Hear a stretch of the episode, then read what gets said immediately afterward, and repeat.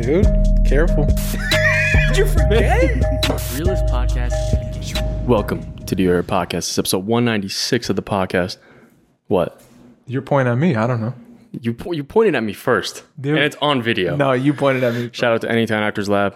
If you're looking to act, if you don't, you're lost right now, you're in the middle of it, you've been doing it for a while, or if you're brand new, Anytime Actors Lab, it's the best place to do it. Mm-hmm. They got online consultations. AnytimeActorsLab.com is where you go to get that. Adam Lauder is an amazing teacher. He's been doing it for a long time, and he's teaching you to act truthfully in under imaginary circumstances. Close, yeah. I got it so close. Next time I'll get it. You'll get it. AnytimeActorsLab.com. And we're back. Welcome back. Welcome home. Shout out to the patrons. Patreon.com/YouAreHerePod. Best way to support us is cheap as a coffee. Mm. Yeah. And we're back. And then Twitch. Yeah, and we're twitching. We're bringing it back today. And we got a special guest, Jordan, that's going to be on it as well tonight. Come on now. Twitch.tv/YouAreHerePodcast. Mm. Welcome back. Welcome home. Jordan. Dang. Look, now this is a problem. Jordan Toussaint. We have a problem. Jordan Toussaint is in the building. That's right. That's right. But we have a problem. What? Because now you guys have that feature film glow. Oh. And Mikey's left out. And that's my fault. You look pale over there. Yeah. I'm just kidding. Look at me. Like, look at where I am on the camera. I'm like. You're off on the. You're leaning that way. We're leaning this way. You put yourself closer to the light, man. You gotta. No, I want to shine the lights on you because you guys did something, man. You guys did something. All right, come on. You completed your first feature film. After how long have you been making films, doing stuff with shooting cameras, doing stuff, Dave, acting? How long has it been? I think I it's hard to say because. Even when I wasn't a professional filmmaker / camera person / cinematographer, whatever, I was making things, mm-hmm. short films, making comedy sketches, like doing stuff on YouTube. Yeah, and I didn't. It was always just like a fun thing to do. But that was, 2005. Wow. As soon as I had a digital camera that shot video, I was making videos with it. But it's been at least 10 years of this like professional work, but. That led up to this, and lots of short films, lots of music videos, lots of documentaries, lots of commercials, but no features. And somehow it all came together. Yeah, dude, this is my first feature too. It's 12 years. Yeah, of like, oh, I'm taking an acting class. This is what I want to do in my life. I'm gonna try to pursue it, and then 12-year road.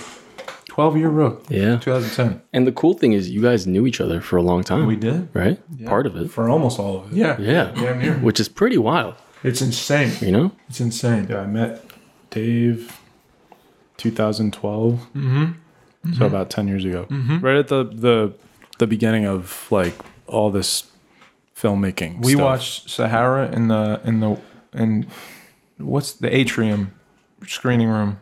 Yeah, William Paterson. It wasn't even the atrium. It was just the screening room. It wasn't even like the real like theater. It was the first film festival. And wasn't it an atrium? Am I crazy? Definitely, I remember. Either way, your mother was there. Yeah, I remember that. Yeah. And when you guys were sitting together, and then we watched that, and you were sitting in front of me, and I tapped you on the shoulder. I said, "Dude, that was amazing." That was the first time I talked. I remember like speaking to you and like having a quick conversation after seeing the movie. Uh-huh. Like, yeah, right. Yeah, there. We talked. Yeah, he's one of the first people I talked to at Willie P, I think. Really? I was like I had been there for a little bit, but I didn't really have a ton of friends in the film department. Mm-hmm. And I was slowly just like meeting people, and I joined the film club and ended up working at school, and like that's how I ended up meeting everyone. But you were one of the first people that talked to me for no real reason other than you liked something I made. And then I saw something you and Carl made, or it was before like your stuff came up first. And I remember like I don't know if it was that. Was it that one? Mike made a movie, and I just acted in it.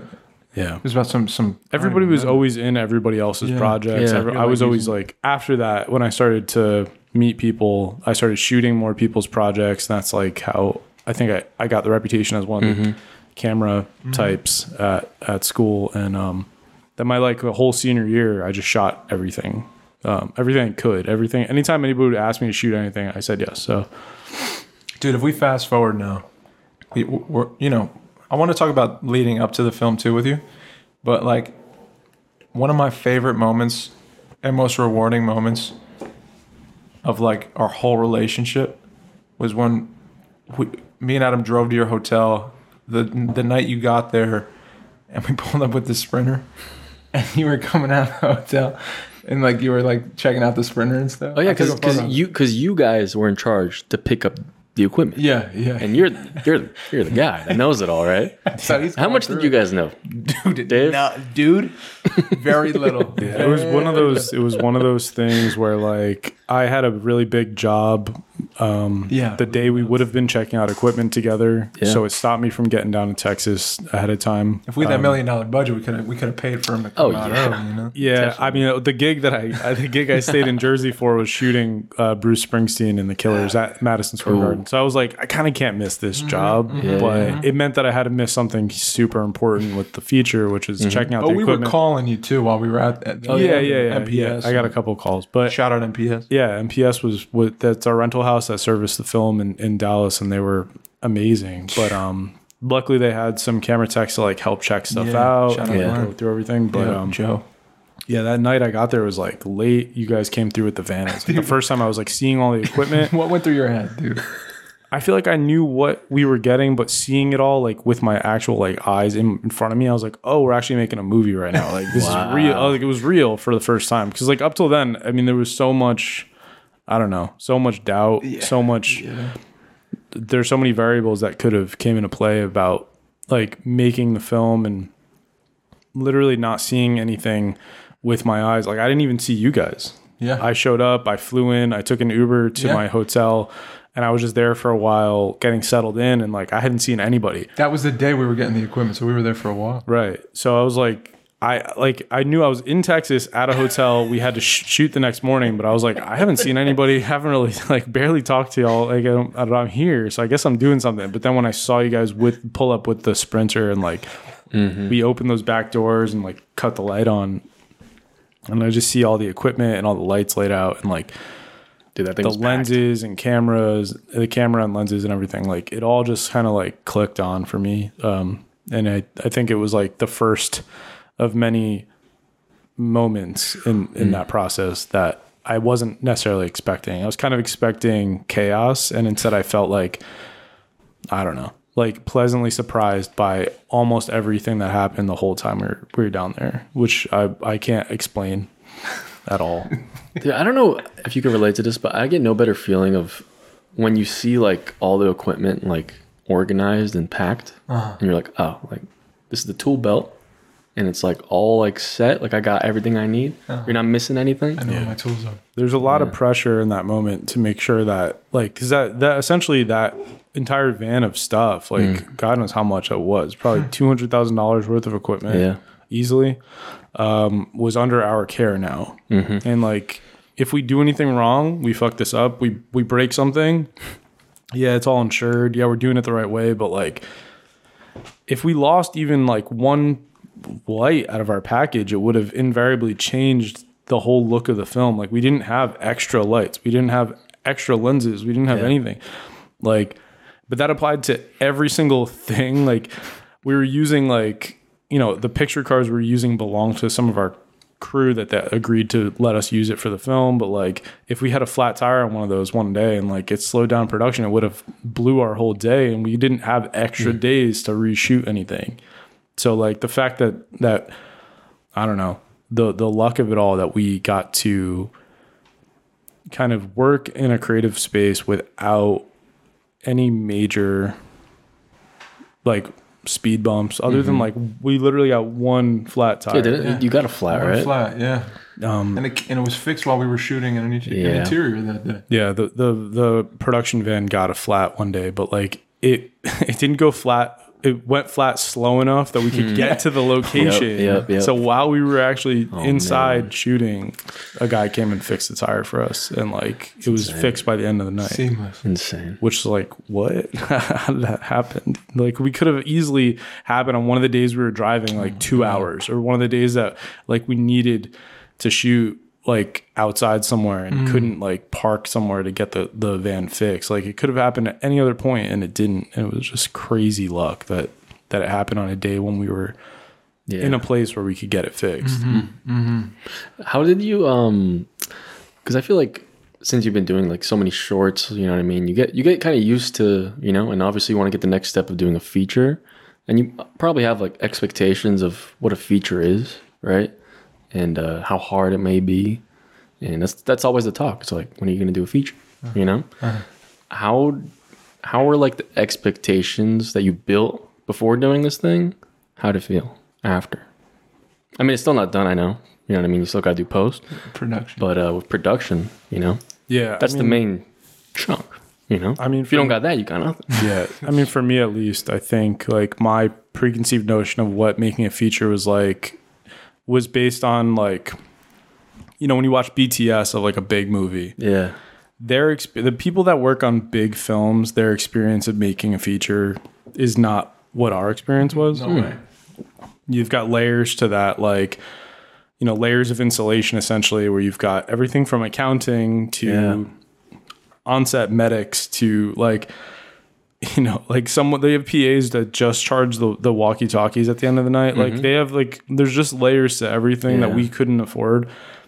But I went into it kind of maybe blindly, maybe stupidly, assuming that we would figure it out, because we have figured it out on every other project. We've had a lot of luck with our short films too, that they've gone off without a hitch. A lot of really talented people working on them, great producers, great people, you know, behind the wheel kind of steering the project. But this one, I didn't know anybody other than you and Adam and Katie. Like, and I went down kind of, you know, only meeting my crew on Zoom, like, not really being able to like figure out their vibe, being able to figure out what they did or didn't know, like, because how much can you really tell about someone on 30-minute Zoom call? I wouldn't pass judgment on somebody with that little amount of information. So I kind of was just like, they seem cool. As long as they show up and we can like figure out a way to work together, we'll be okay. And then I ended up getting there, and like everybody worked together really well, and everybody was so into it, and everyone was so down to like work hard and go well beyond like what they needed to do. And I tried my best to keep like everyone's roles really defined and everything, because I've been on sets where I didn't know what my role was, or I felt like the roles weren't well established, and everyone is kind of just like, what am I doing? What is my actual job? What's expected of me each day? Yeah. And I wanted that to be like as clear as possible for our crew, because I felt it was my responsibility to like hone that in and make sure that nobody was doing more than they had to do, but people voluntarily did so much. Which, I mean, in you know, indie land, like, everybody kind of does that anyway, because nobody's really there making a ton of money. No one's there, like, I don't know, like, it's not like a huge like benefit to like a lot of the below the line crew to work on these kind of projects. Like, all they get out of it is like a little bit of money and some experience. But everybody who was there was so into it that, like, I don't know, it uplifted me a little bit too in my position. I was like, oh, like, these people are like looking for me for guidance, and they want to be here. Like, and that was kind of like unbelievable and like invaluable. But I think I was expecting the worst the whole time. I was expecting nothing, really. I was expecting to get there and for people to not show up, to flake out on us. I was expecting us to like fuck something up like the first day, and people to be like, I'm out, man, no way. And then it went really well, and after the first couple of days I was like, all right, we'll just keep doing this. And then like after the first week I was just like, wait, we just finished a week of this, like, how is this happening? I was just gonna ask you then, I just like, kept going. When did it change for you? When did you experience, like, when did your feeling of, oh, the worst is going to happen, change? Do you remember a moment? No, there wasn't any moment. There wasn't any moment for me where like I didn't stop thinking the worst might happen, because even down to like the last day, like if we had lost even one day or half a day, we would have lost the film. Like, I guess there's a world where we would figure it out and like make it happen, but like, if my camera stopped working, if we lost our, there was the last, I think it was the last day, we almost lost our Goldmount batteries. And I was like, we couldn't get them to charge. And I was like, if we lose our batteries, I don't know how I'm going to get like the shots. Like, literally the last few shots, like, you know, are moving shots. I need the camera. I need to have batteries on the camera, obviously. and we figured it out, but like there was always pressure up until the very last minute to keep the wheels turning and like keep things moving. Cause like if we lost any of it, any day, if we mess something up, it probably would have like the film would have just like collapsed. And I don't necessarily like working in that environment, but it never really felt like the pressure was getting the best of any of us. We all like we're so excited to be working on this project that like I think the anxiety took a backseat to the excitement. Because sometimes those things play hand in hand. Like you're excited, but you're so terrified of things getting messed up. But like I don't know. I felt like it was just excitement. It was just like the excitement overrode anything. I was exhausted. I was dehydrated every day. I was fucking running on like 4 hours of sleep every night. And amino acids. BCAA. And I was drinking pre-workout every morning, thinking it was like going to help me like stay alert. And it just made me like, I thought I was going to die like halfway through. But like, it didn't matter. You know, I was like, oh, like it's all good. We're just going to start again tomorrow. And every day we made our day. We finished on time. We had a good handle on our equipment. We had a good handle on crew. Everyone, as far as I could tell, walked away happy every day. We were able to cut some things down. Like one day there was an early call after a late wrap time the night before. And I said, like, I think we can shoot this scene without our crew. It could just be me and our director and Dave and our other actor and like just our sound mixer. And we don't need like the rest of the crew because Texas is so fucking big that even like crew that was self-reporting every day, they were driving like almost an hour to set every morning. And like, they didn't care because they do that. But like, to me, it's like, dude, I'm not going to add an extra hour onto your morning to come. And then you just set up like a flag and go home or like go to the second location for the day. So we pushed everybody but us. We pushed their call time to like 2 p.m. and gave everybody the morning off. And like, it was a little thing that like ended up not being an inconvenience at all for us when we were shooting. Like the scene looks great. We didn't need everyone there, but I was like trying everywhere I could to find ways to give everyone a little bit of a break because they were all working really hard. And like, you know, like putting people through 12, 14, 16 hour days at the rates that we could afford to pay a crew like this, like it's not ethical, I think. So anywhere we could like pull back a little and say, we'll shoot this one like without sound, or we'll shoot this one like without a full crew. As long as we didn't sacrifice like image quality, it was totally worth it for me to like, oh, I have to pull my own focus on this. Who cares? I have to carry the camera myself. Who cares?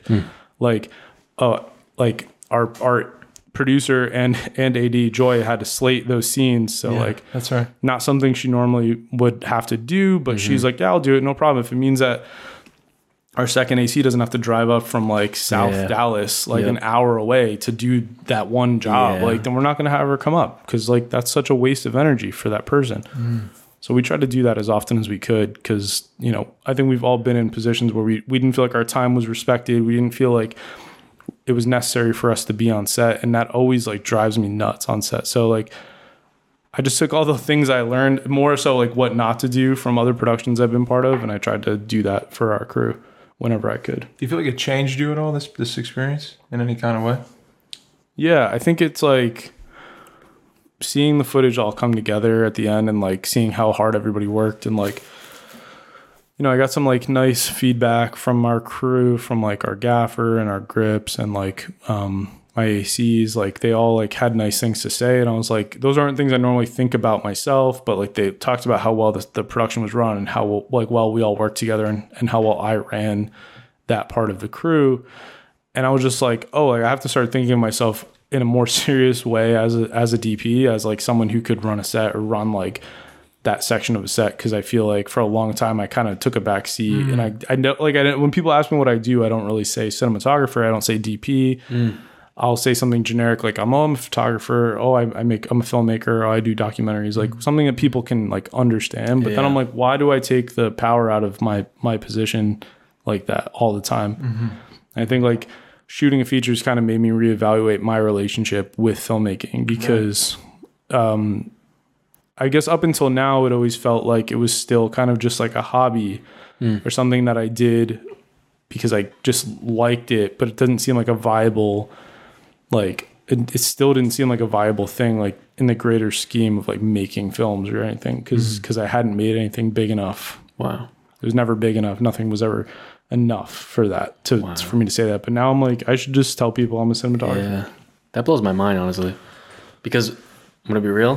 When I think of, like, because I'm into, like, I started off doing the same thing, like behind the camera, like kind of running stuff too with, like, and I don't want on set and like you with like your work and stuff too.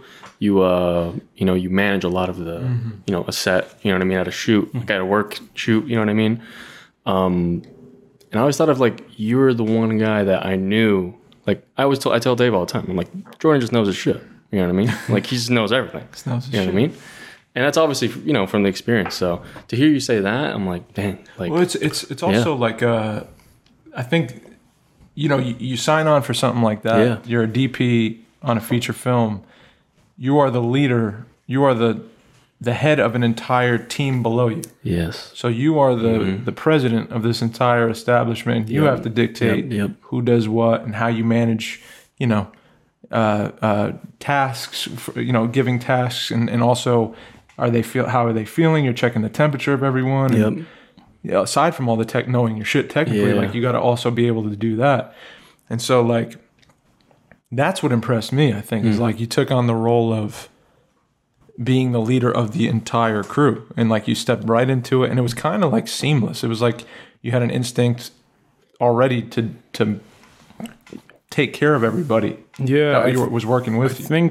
I think like a kind of, I mean, I know it's like a known thing for DPs, but I think a lot of DPs like act as kind of it's like a trifecta of like director, AD, DP, and they all should kind of come together. Yeah, to kind of three were always linking up, dude. But that's kind of the point. You have to run the crew essentially, and like I kind of want to be a liaison between director and crew, because you know the director will say he wants something, and I have to translate it into like actual tasks for our crew to do.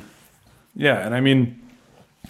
It is something I just think I inherently know how to do, because I've been pretty much every position on a film set, and I kind of know what I want to like. I want to be asked to do when I'm in those positions, but I feel like I don't think I've ever had to completely like, you know, take the wheel at that point, because like on a lot of the smaller projects we do, there's just not that much pressure to like do it that way. Like we have time, or we have like a shorter script or whatever. But this day, because there's so much stuff to do each day, and so many days. I mean, this is the longest I've ever like worked on one project. It's like needed to stay organized, needed to stay on top of stuff. But that being said, I mean, like, because of the nature of the way this thing was produced, because I was coming in from out of town, I was seeing most of those locations like the morning I got there. Yeah. So I couldn't make up like lighting diagrams, couldn't figure out things ahead of time. Like the best thing was when we would shoot a location twice, because I would know where everything was, like where everything was going to go.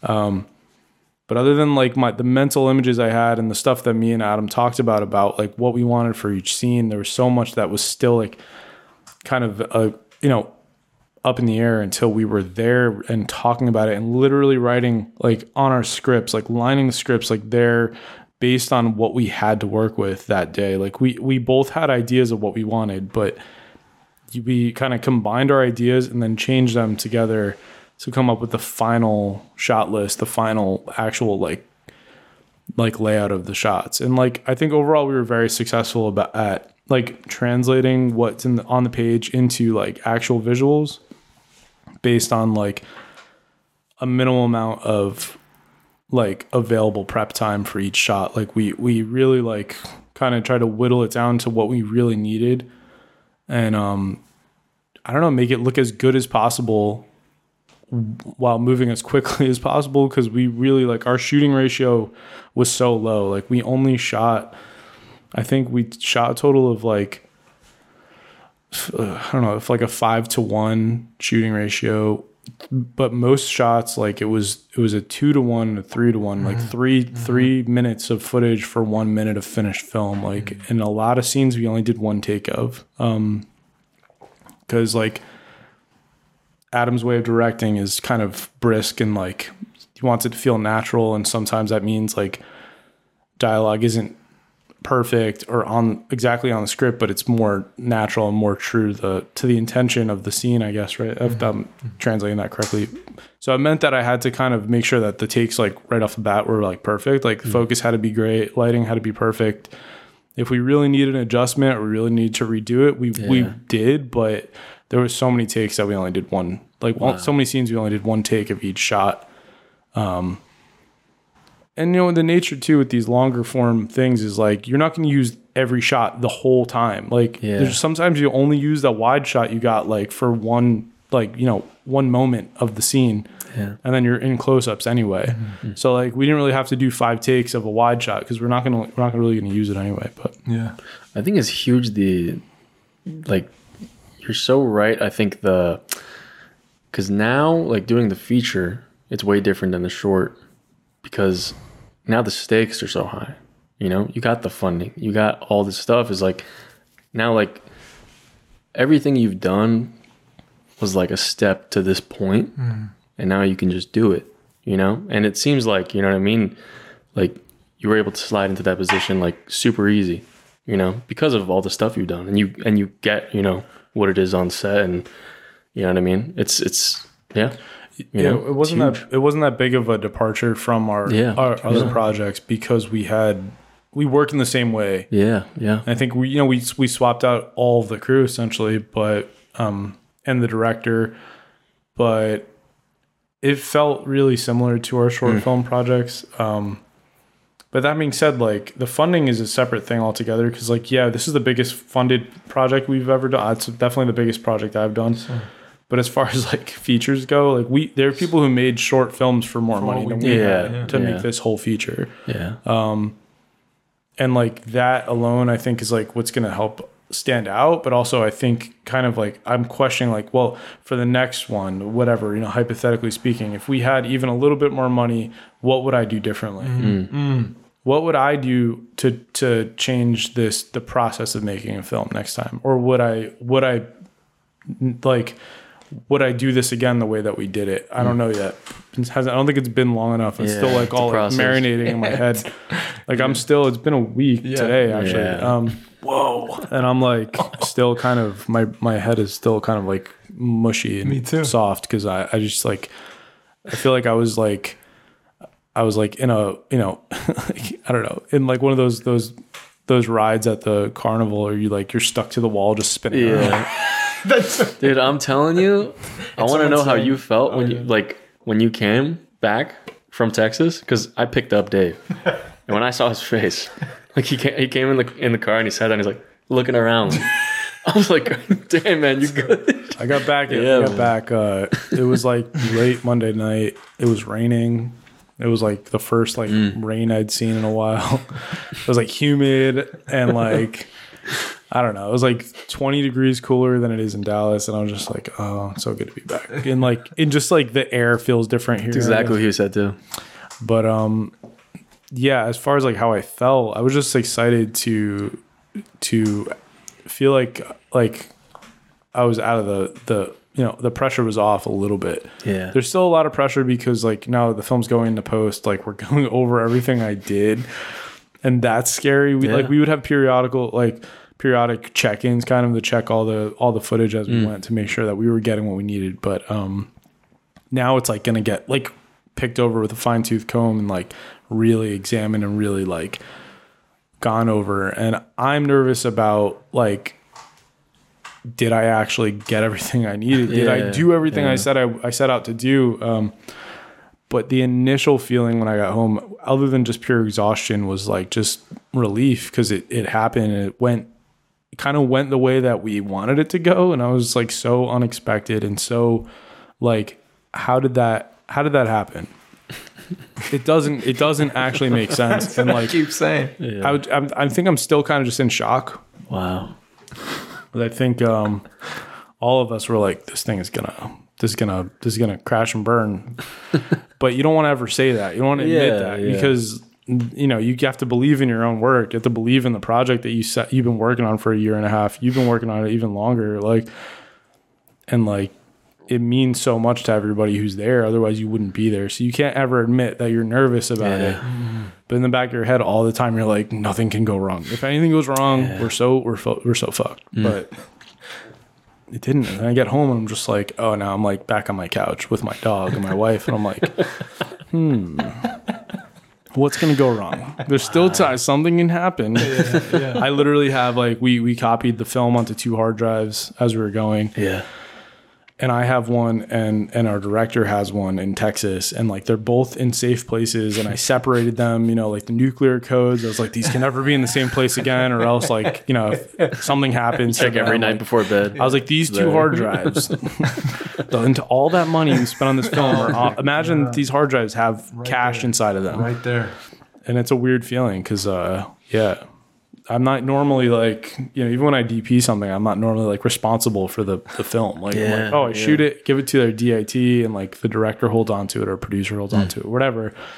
And at the end of it, it's it's 2 days of work, on a short. And if we're not going to reshoot something, if we lose it, but it's it was only 2. This is 2 weeks with a big crew, thousands of miles driven and people flying in and professional actors coming in, and it's not just your friends all getting together to make something. It's professionals coming in who became friends after the fact. So you can't let any of those people down.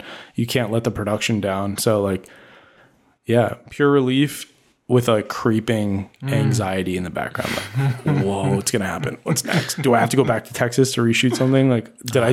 I actually went through everything the next day because I was I have to see all the footage. Yeah. So I put it all in DaVinci Resolve, and I synced everything up, and I watched every single clip in the film because I was I have to make sure it's all there because I'm so paranoid. Funny. I'm just Howard psychotic. You were Howard Hughes with the nails and then I color graded everything too, so I would have stills of every frame. That's hilarious. So when someone asks me how the film is, I'm like, oh yeah, look, here's the whole film color graded already. It's been 2 days. And it doesn't it's not great, but I was I have to do it just for my own mental health. What was it like? Because I'm in the same spot, in a similar spot where I feel kind of mushy. I'm what happened? There's no way this all worked out because we're working with people we never met, and I feel it had to be those people from the jump, and it's just so weird. Avery came into the project and that worked how it did. And, the three of, me and you flying out there and getting the equipment and the insurance, the night before, and all these things, boom, boom, boom, right down the line. And I'm walking home, I'm home with Lena, and I'm she's how was it? And I'm I don't even know how to. So I'm trying to chapter it. I'm trying to make these bookmarks in it. And I'm wondering if you have a moment, maybe that's not maybe it has nothing to do with the film, but something that was memorable to you, because there's a lot of moments that I remember where we're eating barbecue and just having a great time, and Andrew's there, and me and you and Adam, and just BSing about how the day went and what we're worried about tomorrow or something, or watching the footage with you and Adam in the hotel room, and or being in the cell and shooting that scene, that kind of stuff. I'm always going to remember that. My whole life, those are going to be those cigarette burns in my mind. They're not going anywhere, tattoos. So I was wondering, for you, if you have those already. Do you have, moments you're looking back on, whoa, that's a neon sign of what that meant to me, or I don't know. Yeah, I mean, pretty much any, natural, break in our production, so... What was day one? What did we do on day one? Day one was... That's a good question. Oh, the Lovejoys in the morning. Right.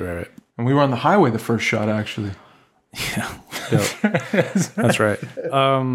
Yeah, but and pretty much any time that we would get a natural break. I remember the last day that our first AC left.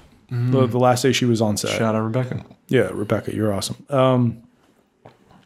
But like, I remember that it was like the end of week one, kind of was the end of the fourth day, which there was a day off after that. And it felt like, okay, we finished like the first third of the film at that point. Mm-hmm. We finished shooting the first third of the film. And I was like, okay, like this is a milestone moment. I was so, that was also like our longest day, right? Wasn't that the parking lot day? Yeah. Yeah. We were in a parking lot for like 10 hours in full sun, no shade, like crazy hot, crazy long, a lot of pages. We had a couple little tents. We had some easy ups that we got like to give us some shade, but like it was tough. It was a long day. Yeah. Everyone who's from Texas was like, yeah, whatever, no problem. Yeah, I was like dead the whole day. I was like shot. But then after that, we went to a house at the end of the night for a company move for like a quick scene right at the end of the night. Oh, yeah. And we ended the day like in an air conditioned house, and we got some like really cool lit shots out of it. And like everyone was like in really high spirits for some reason. I think because we're all like coming off a super hard day, and like it was just like a lot more laid back and like fun than I expected it to be. I expected us to get there and for everyone to be pissed off because we were still working even though it was dark out, and like it was a long day, and everyone was just like chill and in a good mood. And we wrapped out our second AC and like finished our day, and everyone was hugging and like clapping, and like it was just weird because I was like, I feel like on any other set everyone would be so mad that they were working a long day and like just bummed out about like the weather, how hot it was, and how much like they had to stand in the sun all day, and like nobody was upset about it. At least as far as I could tell, everyone was really, really happy.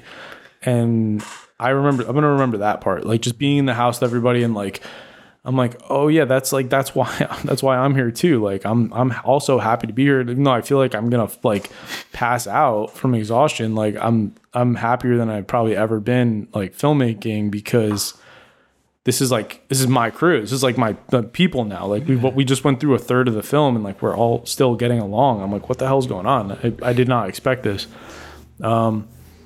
Yeah, and then I think just like, there were some really, really emotional scenes where I got to see you and Katie and Avery all really flex on like your emotional like acting, and like really bring out something to the character. And like I never expect that when I'm like recording it. I kind of stay behind the camera and keep my eye on the shot, but like I get to like experience firsthand like you bringing this intense moment to life, and that's always like kind of a. It's always a treat, because most of the scenes we shoot are people talking, people walking, people driving, whatever. And then when you get to see someone doing something super emotional on camera, you're like, oh, this is acting. This is like why you guys are doing this. And so you can bring out like the normal moments, but then these like heightened moments, you're like, oh, this is humanity, being captured in a little box right now. We get to see it and replay it whenever we want. And it's just crazy. It's a crazy thought that we get to do that for a living. Yeah. We had, because I remember I always bring up the I'll meet you there moment when you gave me a hug in between shit, setting up, and I was prepping for that. And then we had that same thing, but it was like way, way deeper for me.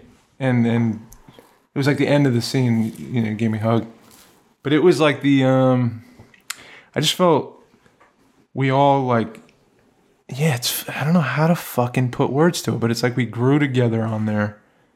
We were on this like field trip, but it was like a big boy field trip where we got to like bring everything we've ever done and known and understood, and then be fearful, but then push the fear aside, and then do a thing we've never done in the midst of in a place we've never been. And it was cool because we're like using our technique, and we're, like, I've never felt more vulnerable ever. I've never felt more stripped down acting ever. I've never had to pace myself in that kind of way. I didn't understand it because I've never done it. But, like, your professionalism, but you're also your understanding of, like, who I am. And then, asking the crew to step out for that kind of thing, so that, you gave me a privilege of, like, walking into it without knowing it. Without, like, I didn't see anybody. And he's behind the camera. I didn't even see him. Like, and then afterward, like, we're hugging and shit. And I'm like, dude, this is what it's about. Like, we work so hard. All these classes, getting laughed at by people, told no, self-doubt, you should quit, no money, lean years. You know, a lot of everyone goes through this nonsense, you know, in any field, you know, if you stick to it long enough, but like not instant success in the long road, 12 years, 10 years, 50, you know, it's just a long fucking road. When you find good people though, that like are down to do it with you, like Jordan was with me, it's cool to like experience that together, that kind of moment. Like that's the shit I'm going to remember. That's the shit that I don't, you know, who knows where this goes? I don't know. But like, I know I'm going to die one day. I know the money's not going with me. I know success, like I don't really, yes or no. People like it or people don't. I don't know how that's going to go, but I know what I take from that kind of experience. And like, that's what's going to mean the most to me, that kind of thing. So it was just cool to experience that in a weird, small, magical town of Archer City and like in nowhere in North Texas, up in the middle of that drive out there, 2 hours, and you know, just plains and farms, and you know, meeting this Avery girl, and she's fantastic, and now we're friends, and like the crew, like watching. I love just going outside with a coffee on the porch and seeing like Angus and Mason smoking a cigarette. You know what I mean? Like I'm gonna miss that shit. They were essentially all living together at the end, which is pretty wild, dude. It was like, I'm telling you, it was like a field trip. That's what it felt like to me. Like the closest thing I can compare it to is when I went to Ireland right after college. Yeah. To work on a short film with some friends. And I've talked about it before a lot, but like I remember that time, it was like, it felt like the craziest thing I would ever do in my career, which is kind of crazy because it was like an unpaid job with friends. Like we just went out there and like I AC'd for my DP friend Matt, and I remember this intense sense of adventure that I had. Like I wasn't making any money. I was actually spending money to get there, and it was a fun project. It was really another intensely emotional short film that, you know, made by people I at that point hadn't known that long, but like I felt like included in the process, and like it was such a for the first like kind of, I think like 3 or 4 days I was out there, like we were just driving around Ireland, like before we even started production, in like a little baby Sprinter van with like a very little amount of equipment, and it was just like the craziest, most adventurous thing I've ever done. And like I thought I might have a similar experience on this, and I can honestly say like I did a little bit, but the sense of adventure was kind of replaced with a sense of responsibility. Mm-hmm. And I felt like an overwhelming sense of, I need to make sure I'm on my shit to make all the money and time and effort worth something. Like that, all that stuff that's being put into this, I have to put in that and more of myself to make sure that like none of that is wasted. We can't waste anything. It's like the most efficient production I've ever been part of for that reason, because we had no extra anything.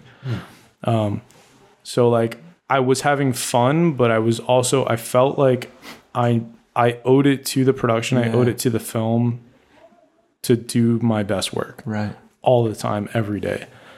So it meant like maybe I didn't have as much fun as I would have if I was like 25 and like just there working for fun, like but the sense of accomplishment at the end of it, paired with that sense of responsibility, was so much more like satisfying, I think, because I walked away like feeling like I did something versus just experienced something. I got a little bit of both, but like I actually feel like I did something.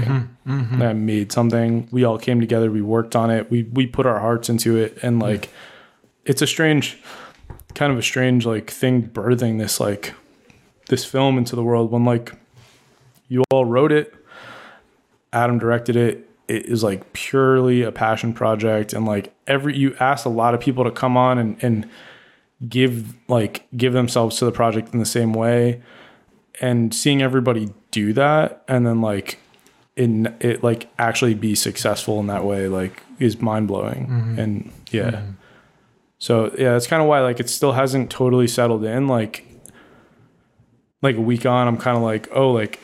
I almost feel like the responsibility isn't over now. Like I still feel responsible for the project. So maybe that's why I'm still so like zonked out. I'm like, I don't know how to feel. I'm like, so like, I feel like I'm still like jittery, like thinking about it. But you know, it was a life-changing experience in that way too. Cause now I'm like, oh, like I can be creative and be professional and be responsible for something and still make something I'm proud of at the end of it. And like, it's not just work. It's not just a creative project. It's both. It really is a duality there. Like, cause I make art all the time for fun, for myself, as like a expression of, you know, my soul, whatever. But like, this was that and a business like thing. It's the beautiful part of filmmaking and the technical side of it and the money side of it and the people side of it and management and like all these weird things that like when you're an artist, like you don't have to really think about when you make art for yourself. But this is like the biggest collaborative art project I've ever done. Same. And that's it. The collaboration, like it twists you up. Cause if you're like me, you're used to making things in a vacuum almost. And then like over the years, I've had to train that out of me. Dude, you've been teaching me that. Yeah, man. It's about getting the right people on it, and it's about sharing the burden because it isn't just me making the film. It's not me just shooting it. If I didn't have the crew that I had, I would have been so screwed the whole time. And like, I owe more to them than I owe to my own past experience or my skills. It's the people propping me up and like allowing me to lead them in any way. Really, it's a strange feeling. Because it's not just an art project for me. It's an art project for the world, and we have to bring it out there. So that was like the most... It wasn't as challenging. This is what surprised me. This is how I'll say it. Because you know me for a long time. I get excited. I start, creating a thing, and I'm like, I know how this should go. I can't direct for shit, but like, I'll write it. I'll fucking act in it. I'll produce it. I'll fucking get you, you need me to change lenses, you need me to I'll do anything. And for this, it was like leading up to it, I knew, and Adam kept fucking telling me, he was like, dude, you gotta let me, and now we got Joy, like let us handle this, all of this going forward. And Jordan's got the whole team, and like, let us do it. And like, he's like, you have a job, remember, like your job. What you signed on to do, and it's like, oh yeah, I'm fucking acting this. I gotta be in this thing actually, and like to do that takes work. That's like I have to lead up to this. I can't just like show up and boom, I'm in it. I gotta really get ready for this thing, and so that was my experience. It was like I showed up on set with all this work I had already prepared, and then like it wasn't like fun, like it wasn't like. That's the other thing. Like, it was beautiful. Yeah. Like it was one of the most amazing experiences in my life. But it's also, most all the days like we'd be on set and like I said, I'm watching Angus and Mason have cigarettes and like Maya's laughing with Rachel and they're having a great time and like you, Joy, and Adam are talking about the structure of the thing, what's going to happen on the day, and I'm preparing and that's my job. So it felt good that I was able to like. Do my own fucking thing, but I also had this like part of Dave that was like, dang, I wish I could help in some kind of way. Or I wish I could laugh with you every chance I get. Yeah, but I mean, the way that you helped the most was by preparing. I mean, but I felt the weight of it. Like you're saying, you felt the weight of it, and that's why I was like, I'm willing to stay in my lane over here. Yeah, right. Because that's all I can really help with. Yeah. If I'm being serious, like that's all I can really fucking bring to this story is that. The acting. I can't.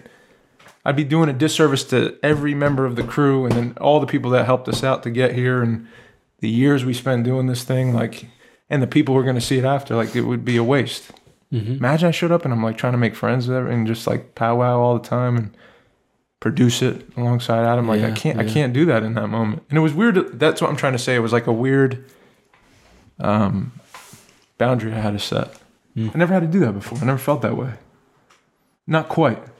I don't know if you... It's weird how you don't equate that, though, to working just as hard as everybody else. Like, we all had to do that. Yeah, but, like, you putting in that amount of work towards your performance is exactly what you need to do. That's what I know you just said Adam told you, but that's true. Yeah. Like, and on top of all that, like, you were one of the key reasons that any of us were there making a film in the first place. So, like... Your responsibility is in getting everybody there and then performing your ass off on camera and like sealing the whole thing up with your performance. Cause like, not for nothing, like anybody like below the line at that rate, anybody who was on the crew, we could have all changed positions and you wouldn't, like, ultimately I'm not sure how much of it you would know. You know my personal style, you would know how well we all work together. Yeah. But like without you in the picture, in the actual film, like it wouldn't be the film. It wouldn't be the same film we were set out to make. So this might be a total gas up to you, but without you making that story with Adam, there's nothing. We wouldn't have made a film. I wouldn't definitely wouldn't have been in fucking Texas making my first feature. That's for damn sure. Yeah. It's insane. But I'm not saying we never would have done it. No, we would have done it. But we wouldn't have made that film. It would have been a different thing. I'm just trying. I think I'm trying to say, like, I learned a lot about what it takes to really have. Yeah.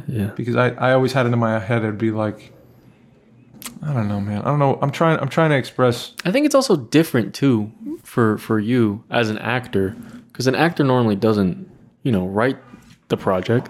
Sure. I'm sure it is. It's tough to see. Like normally that's something in shorts you have like control over, the way things are going, because you have to, you know what I mean? In a lot of instances. Mm-hmm. But in this time where you're actually being like, oh, you don't have to like put everything into this role. Yeah, I think that, but I think it was like maybe a stamina thing too, because it's like we were there for a long, in my to go through that for that 100%. Amount of time. Like I remember, we break and then it's like time to dinner, true. And you're like, Katie just lost it in my face, and I'm also I feel like totally on an island here, and like everyone's having a great. So it was just like a weird lens to have on in the midst of everything that was going on. But I guess I'm trying to say I learned a lot about acting. Yeah, I feel like I grew there. Do you feel like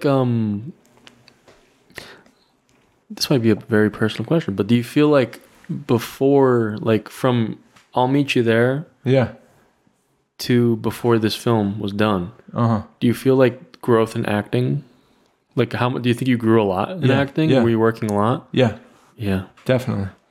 I think it's the first time, and I've been saying it, that my eyes weren't on me ever, like not even a fraction. Like I kept asking Adam, "How's this going?" Because I can't. I'm not watching anymore. Yeah, because I've been working on fucking killing the ego, chopping it down as much as I possibly can, and then throwing myself into my work and being present for the ride. And like I was able to watch footage and it didn't bother me for the first time ever. Like I didn't even see myself, kind of. It was kind of just, that's the work, I was able to like kind of be separated. And then in the shot, I'm not, while you're shooting it, I'm not thinking like, they light me right, how's my makeup? There was no makeup. There's no fucking, I'm wearing Goodwill shit, like, I don't know how I'm going to look after. I don't know. I still don't know. And I don't care, but it's the first time I've felt that way ever, like ever doing this thing. And so, it was easier to fall in. It was easier to really like buy into this imaginary circumstance and really bring myself to it and strip myself down to like, by the end of it, like I'm telling you, I've never felt that way. And I've never felt that way to where like Avery, that was my girl. Like that's my girl. So, I don't know how it's going to look totally. I don't know, but I know for a fact that's the most vulnerable I've ever been. And the most mature I've ever been. And the most I feel like I can give someone who watches it now, truthfully. Not that I didn't before. I think I just hit that little final snip on my immature, scared, fearful, young Dave ego in acting. Wow. But that's a 12-year process. Yeah. That's really interesting. Yeah. It's a huge, like, I mean, that's so, like... That sounds like I'm patting myself on the back. I'm just talking about realistically how I feel. That's what you got to do. You have to analyze your craft, right? Yeah. If you really want to, or if you really care about it, you're going to, like, look at what you do and... Like if you want to improve, you're gonna, notice these things. Mm-hmm. You know what I mean? Yeah, I think that was holding me back. Yeah, man, for a long time. So that's amazing. Yeah, how have you grown, bro? Mm. I think the closest thing I can equate that to is just knowing, like, I guess the nature of the way I shoot things outside of narrative. A lot of it is dependent on my like gut kind of intuition, and as far as lighting and camera placement and my just instinct as a DP relies heavily on just like you know, what is my brain saying that this scene needs? Mm-hmm. What is our day saying we can do? Like, how much time do we have at this location? How much crew do we have? What are our resources? Like, and I'm pulling, it's almost like a real-time strategy thing. Like, you're like, where can I put this light to get the most use out of it, effective, without having to keep moving it all day? And like, the closest thing to what you're saying is just knowing every day we got the set, and I would know exactly kind of what I wanted, and knowing what we had access to and where exactly to put everything. Mm-hmm. And like, mm-hmm. I think it saved us time to kind of keep things simple, but we settled on kind of like a general look and feel for the visuals. And we pretty much stuck to it the whole time. I mean, there was a couple of days where we were shooting outside where we had a little less control, but for the most part, like, every day we stuck to the same kind of plan and kind of acted on it and actualized everything. And the visuals, like, kind of, as far as I can tell, reflect that intention from the beginning. And I just know in the past, like, I've second guessed my instinct a lot. I don't know if that's exactly what I want to do. I don't know if that's the best place for this light. I don't know if that's the exact shot we want. And because I set out from the beginning of this project, and I talked to Adam about it ahead of time, I was like, my goal isn't necessarily like visual perfection. It's not to redefine indie filmmaking, cinematography, all that. It's to finish this fucking film. It's to get the shots we need to tell the story. And like, that was my stated goal. And my secondary goal to that was to treat our crew right. And then my third goal was to try new things and like improve my cinematography. But like, deprioritizing being an artsy asshole the whole time and really prioritizing completion and consistency, and then the morale on set was like way more important to me. Making sure that everybody felt like listened to, respected, thanked, appreciated. That was so much greater to me than anything I was going to do with a light, anything I was going to do with my camera. The creative decisions were hugely important, but like, we settled on, like, we didn't settle. We were gifted this huge, like, benefit to the production, which is a set of lenses from Tokina. That's crazy. Which was insane. Tokina. Like, I hit up Ryan Avery at Tokina on a whim, kind of.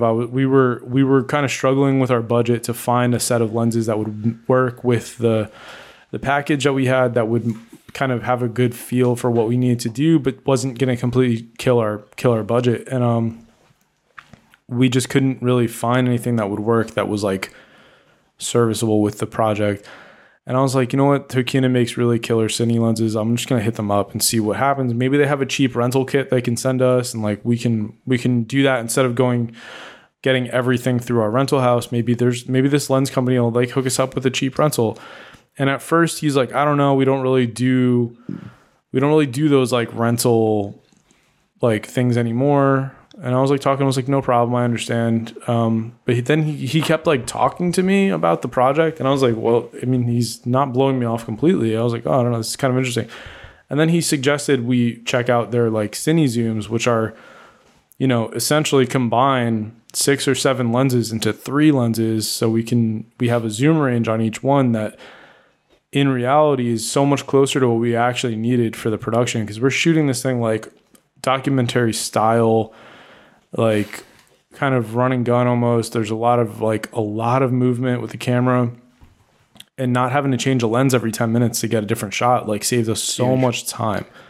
And the lenses were beautiful. They looked amazing. They were so nice to work on, and they loaned them to us totally for free, which is just absolutely crazy. I think in total we spent $10 in shipping to send them back, like, because we had to buy a nice box for them to send back. It's crazy. That's it. And like for like the amount of money they saved us, the amount of time they saved us, like any slight difference to our original artistic intention with the lenses, like, fuck that, dude, out the window. Who cares? Like, these lenses were like spot on. They're clean. They looked amazing. They saved us time.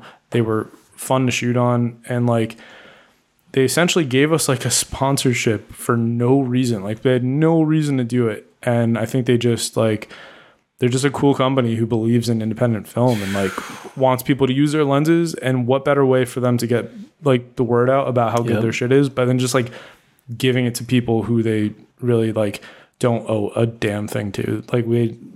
I've met Ryan 2 times, and for some reason he's like, you know what, I'm gonna help you out. And I was just like, what planet am I on right now? Yeah. First of all, that's the spirit right there. That's the indie film spirit, dude. So Ryan Avery is his name. Yeah, Ryan. Dude, shout out Ryan Avery. Yeah, yeah. Made it happen. Wayward Kin official. He's a busy guy. I don't know if he's gonna listen. All right, but if he doesn't, that's all right. But everybody who's listening, if you are a cinematographer, check out Tokina Vista lenses and the Cine Zooms, because they're sick. That's right. And that's just Tokina's an amazing company. Exactly. I think that's just so smart though. That's like a business standpoint. Is like that's what you want to do. Oh yeah, I'm a Tokina lifer for now. Yeah, exactly. Look at that. For life, dog. Official, you are here podcast sponsor. Tokina lens. Throw a little Tokina logo on the screen. For free. That's for free. Yeah, it was like that with everything, man. Dude, well, that's MPS. MPS too. I heard there's a lot of miracles. I mean, so that's. I mean, dog. MPS is that was our rental house. They are huge. I mean, they're servicing big productions, all kinds of stuff going through Dallas, going through MPS, and they cut us a great deal on our kit. And we're like small fry shit for them, one Sprinter van, one camera, like a handful of LED lights, and they like really hooked it up for us. And like, I won't get into numbers, but they just made it happen for us because, again, for them, I think it's like, you know, they take a slight hit on the rate, the return they're getting on their rentals. But for us now, like that's the only rental house I'm going to use when I'm in Dallas. Straight up. That's grassroots, baby. That's like, grassroots. As far as like, guerrilla advertising, like, yo, just giving us a deal on some stands in a van and stuff. Like you made me, if I ever go back to Dallas to shoot a film, whether it's a feature or a short or a show or a doc or anything, I'm going MPS. Yeah, so that's right. You know, it works out that way. And they were super responsive on social media. Totally. They would always repost us. They were like hyping us up on Instagram. Like, didn't have to do that. Yeah. No. They got like, you know, Paramount shows coming through there and shit. Like they could very easily be like, hey, get out of here, you stupid kids. No, but I mean, even talking to Joe, like it was just, like the dude who was running the department, he was like, it was Joe and Dennis. The Cameron and then Genie, right? Yep, that's right. But they were fucking... They were great. Yeah, they love film. And they just want to talk to you. You know, Joe was walking us through the whole studio and then showing us the 200-pound tape ball and, like, the story behind that. Richard Linklater's camera, like, chilling in one of the offices. Like, they just cut from the same cloth, love story, and just want to assist and, you know, be of service in their way.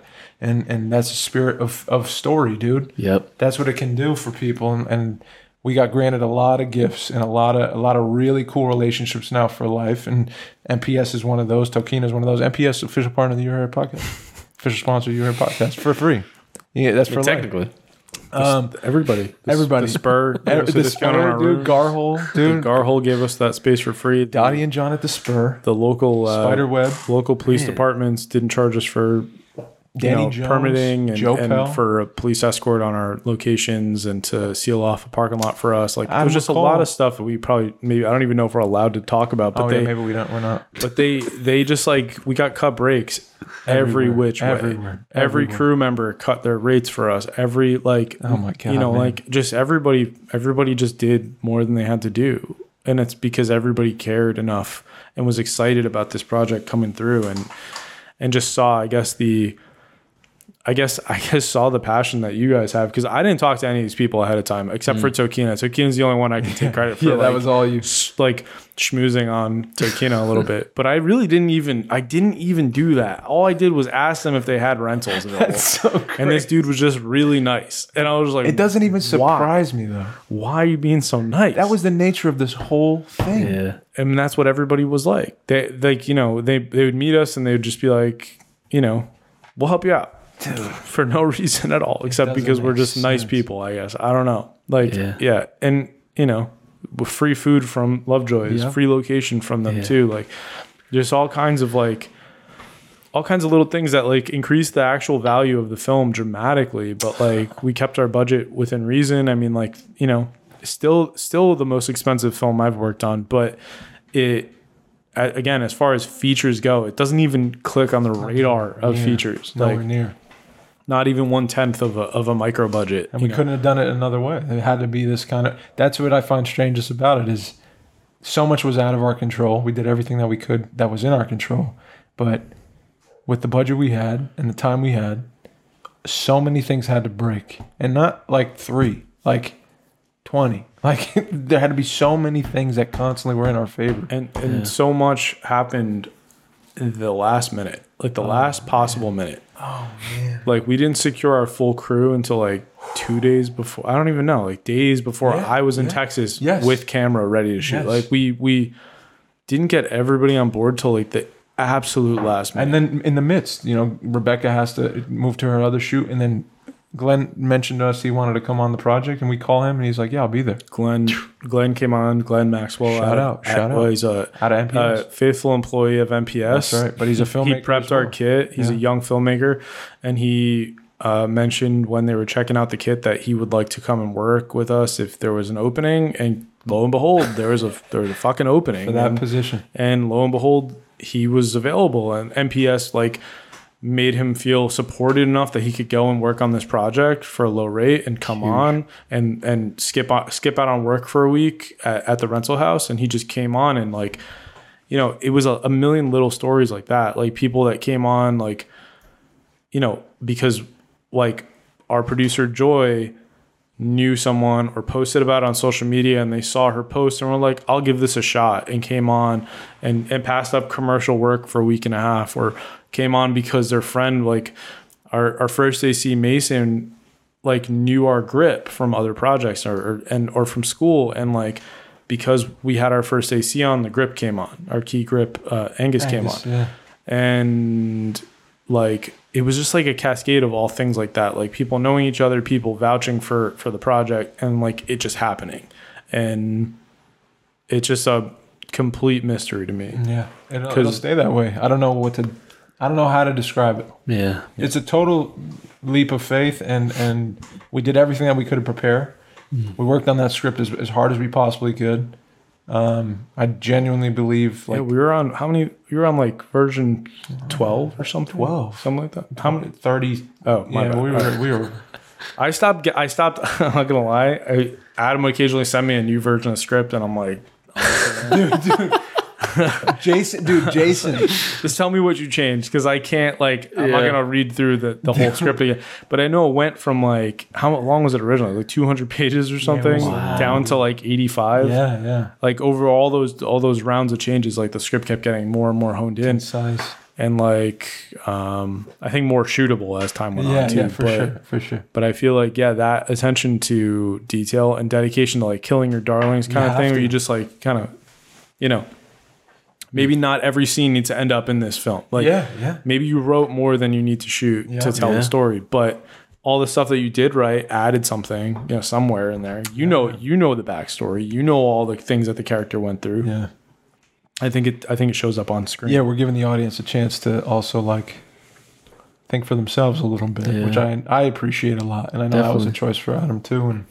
You even made a couple suggestions on set, like, well, we have to have a quick writer's meeting. We had to. We'd rewrite scenes, in the middle of our day. Yeah, because there'd be, like, a very obvious, like, plot hole, kind of. Yep, and we're like, how do we write this out without changing anything we're doing? Because, like, we don't have any time. We'd take, like, 20 minutes, like, where the three of us would go and stand by the tailgate of a truck and just like sit there with our fucking eyebrows like this, like, what are we going to do?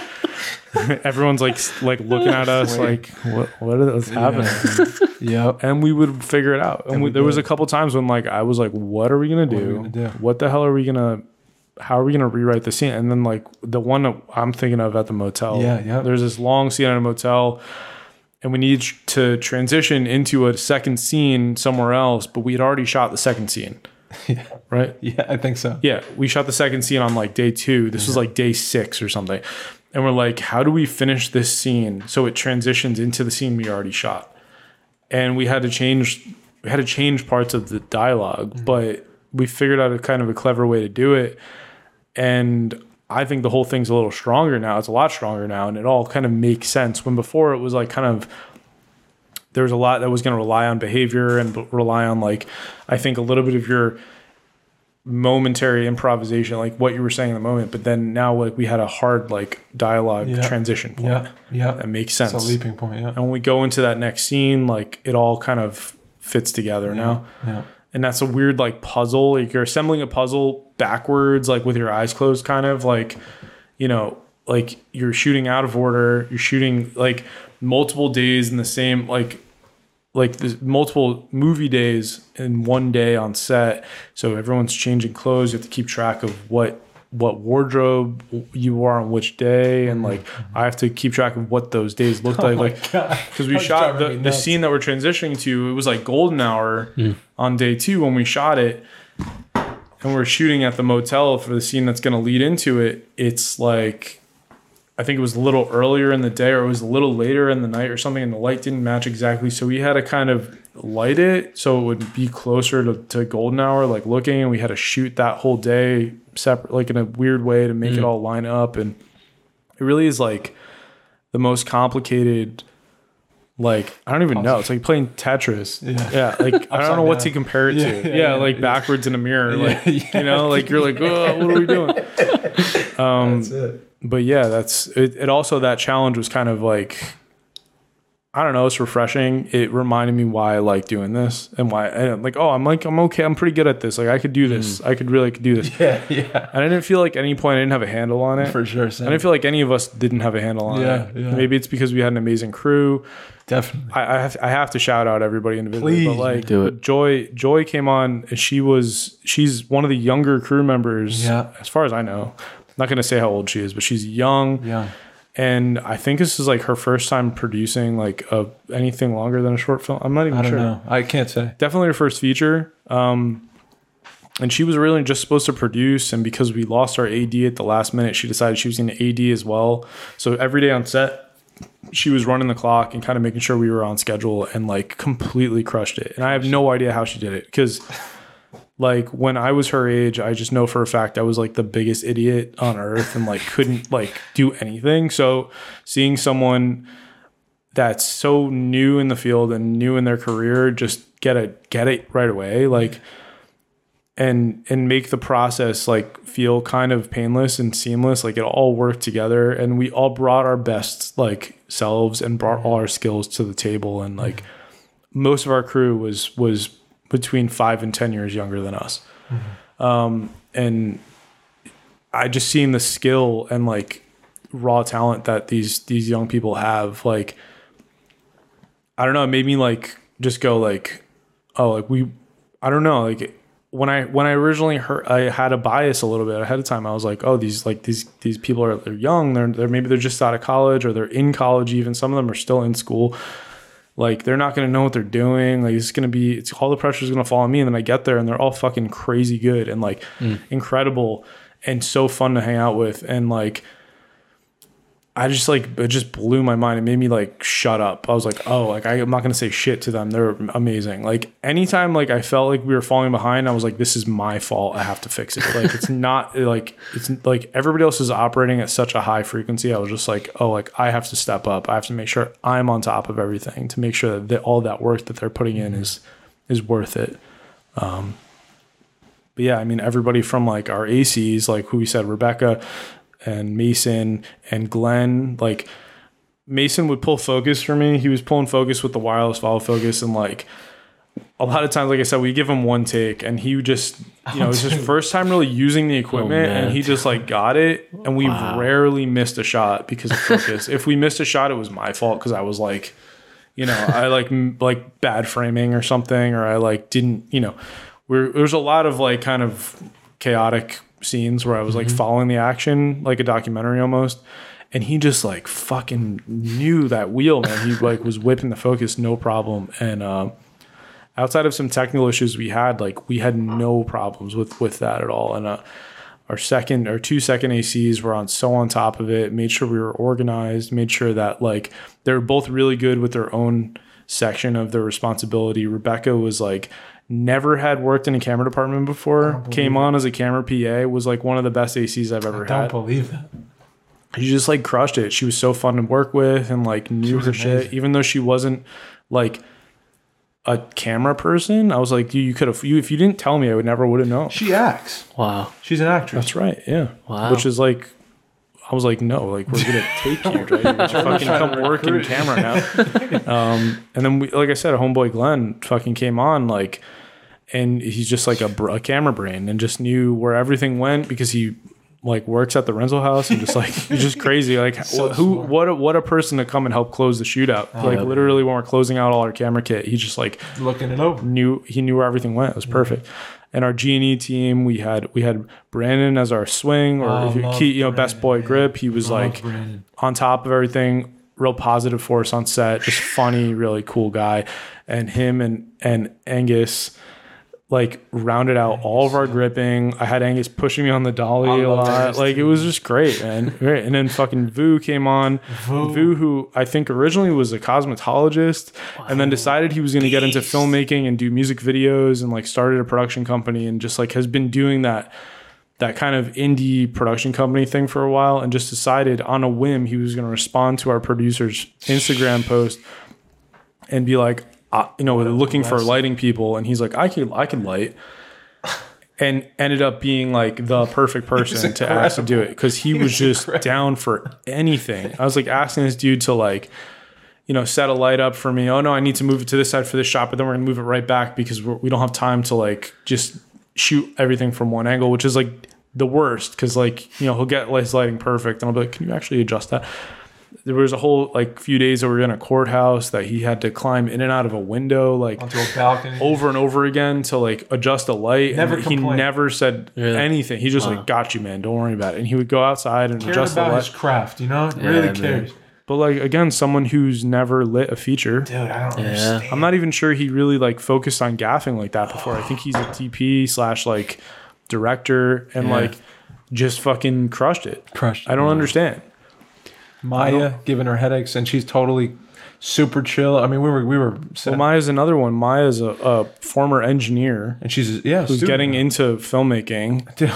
And is like from Jersey. Wow. Yeah, she's a Jersey native. So that's probably why she's so cool. And that's right. But she was our script supervisor, and like every take would be like Beast. On the walkie, like, hey, hey, Dave lifted up his right hand on that last one on the take before he lifted up his left hand. And wow. And I was just like little things like that. And I was just like, I'm not even paying. I don't know. Yeah. I was like, really? Wow. Keeping us organized. Keep like every take, she had notes and like sheets filled out for every take. Every card was written down. So like whoever goes in, when this goes in the post, the editor is going to pick up these sheets that Maya made, and like the film will be like laid out for them, like ready to be edited. My gosh. I mean, everyone, dude. Yeah. Who we have. Rachel. Even our set deck. Rachel came on as a PA. A PA. She's a fellow actor. Yeah. And ended up being like our set deck / like pretty much anything anybody needed help with, she was helping with. But now she's saying she wants to get into camera, and like maybe watching us work has inspired her to become like an AC or a DP or something. And she's a student at Anytime Actors Lab right now. Let's go, man. And that's how we looped in, because like it's like community is so tight and small there that like people come on and just be so happy to be involved in a production at all that like they're just down. They're down for whatever. James busted his ass holding that boom pole. James also James was our boom op. James also drove up from like Fort Worth. 2 hour drives. He would do something. He was driving every morning like an insane amount. And we're like, dude, you okay? He's like, I barely slept. I'm fine. He'd bring donuts. He'd bring his parents own a donut shop. He'd bring us donuts. Man. It doesn't make any sense. It doesn't make sense. And it won't make sense. Yeah. 5 words or less. How'd you describe what Wayward Kin means to you? 5 words or less. Oh man. Just a couple adjectives. Or anything. Controlled chaos. I like that. Creative challenge. Okay. Oh, and I got to make them all C's. and cool. Dude, I literally just thought in my mind, like, cool. There it is. Wow. Any last words, Jordan, before we start twitching tonight? No, I'm grateful that that our creative relationship has evolved in this way, that we've like kind of continued to work together. We've continued to grow together, that we've brought on our friends on every project we can get them on, that we've made new friends in other places now. And I think like, if I didn't have you in my life, I wouldn't have that opportunity. So like, I've said this to you, like I've told you this before, but I think like you taking a chance on me is why I still do this. Like, I would be doing something else with my life if I didn't have someone like you, like, giving me opportunities like this. And, like, it, you know, it counts for a lot for me. So thank you, dude. Dude, I love you, man. Thank you. Thank you for being... And thank you guys for, like, supporter. You know. And for being willing to... jump out on that ledge with me, man, because that's a ledge we jump out on together. Dude, yeah, and like I sound crazy sometimes. Well, a leap of faith, like you say, a leap of faith, but it was really like, yeah, it was. Yeah. It was like a road trip of faith. Like you're driving into the unknown for like a full week, far. Nonstop, pedal to the metal. A leap is like quick. No, this was not quick, dude. This was like a year. Well, it was a year and a half for me of pre-production. Yeah, man. But like all of it, it just was. Again, controlled chaos is the best way I could describe it. And that's not a bad thing, but it means like we're all like activated. You know, it's like we're like, what can each of us bring to this that's new, that's consistent? And I think like watching you all work and being able to work in a way that I've never been asked to work before, it challenged me, but it unlocked something in me, and I think I'm gonna keep doing it. That's the best gift. You guys got me like be. I'm trying to write again, so we'll see what happens. Maybe I'll direct. Come on, but that's just like we'll see what happens. Bang bang, we'll see what happens. It's been a minute. Hell yeah, like 6 years. 6 years. Yeah. So here we go. We'll see what happens. Exclusive. Jordan Toussaint. Yeah. Dave, I don't think I ever asked you this. What is Wayward Kin mean to you? Oh man, brotherhood. But don't go on for 30 minutes. Nope, I got like I'll get 4 more. Brotherhood, all B's, family. I can't. Family. Oh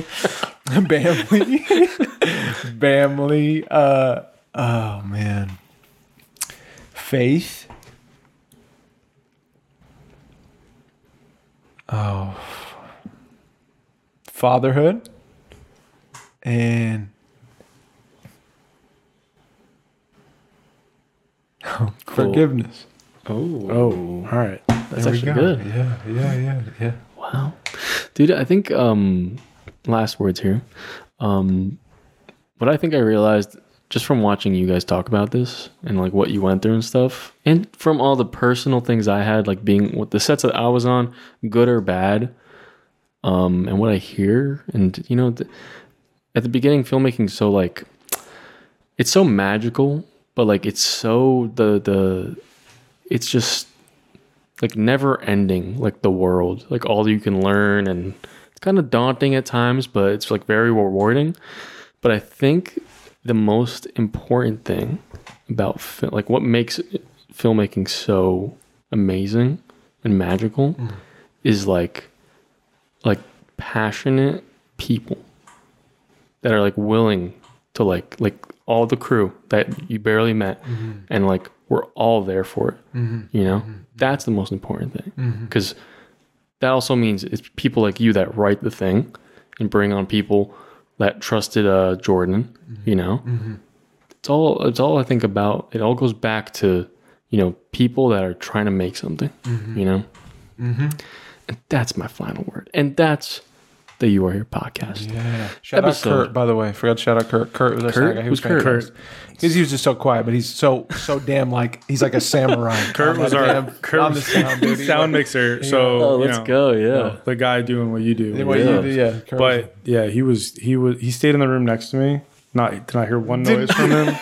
You wouldn't know. Quietest guy. He's a samurai. But you know what? Every day we went, like, I find out one thing about him each day, pretty much. He's so cool. Oh, man, what an interesting. Beast. Shout out Kurt. Beast.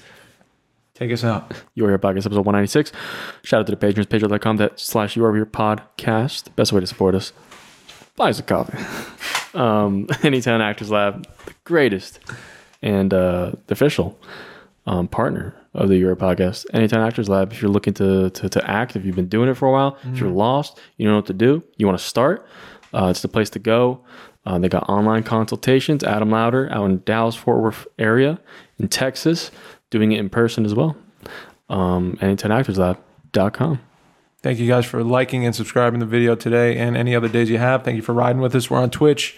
If you want to hang out tonight or any other night, twitch.tv/ You Are Here Podcast. Jordan's on it tonight. Get ready. About to house these guys and smash them. Let's go. Dang. Here we go, Mikey. My name's Mike, and I'm signing out. My name's Dave. I love y'all. Please be kind to yourselves and one another. Later, y'all. Peace. Bye.